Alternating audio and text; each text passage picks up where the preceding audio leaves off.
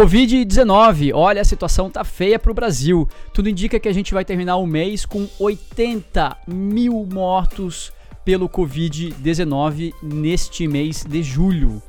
E a perspectiva não é de melhora em curto prazo.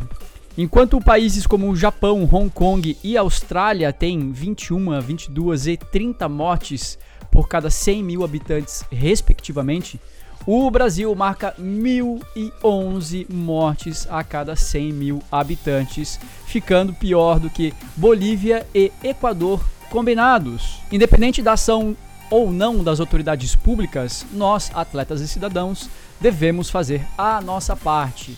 Devemos usar o bom senso e a empatia. O uso de máscaras, por exemplo, é extremamente desconfortável, mas indispensável em ambientes urbanos. O motivo é simples. Ao contrário de outras doenças, como uma gripe simples ou mesmo H1N1, que você sente os sintomas antes de se tornar contagioso, com o Covid-19 você se torna transmissível antes mesmo de sentir os sintomas. Usar a máscara é um ato de cidadania e respeito para com o próximo e pode significar a gente dar um basta nessa doença nos próximos dias ou ficar pulando de quarentena em quarentena. E lembre-se que usar máscara com o nariz para fora ou no queixo é a mesma coisa que usar o capacete sem afivelar. Não serve para nada. Perdemos um talento.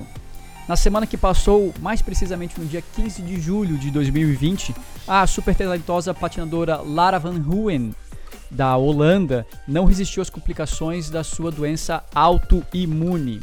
A estrela de apenas 27 anos foi a primeira holandesa a conquistar o ouro para o país na pista curta de gelo.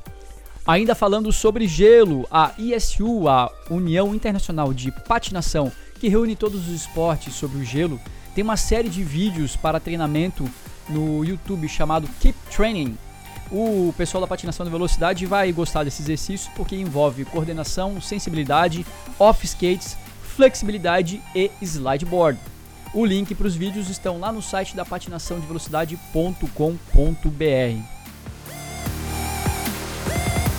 World Inline Cup, a famosa Week, né? Na segunda-feira que passou, dia 20 de julho de 2020, a Week divulgou que já era inevitável. Devido às circunstâncias da pandemia, o ranking da Copa de Maratonas está cancelado para 2020.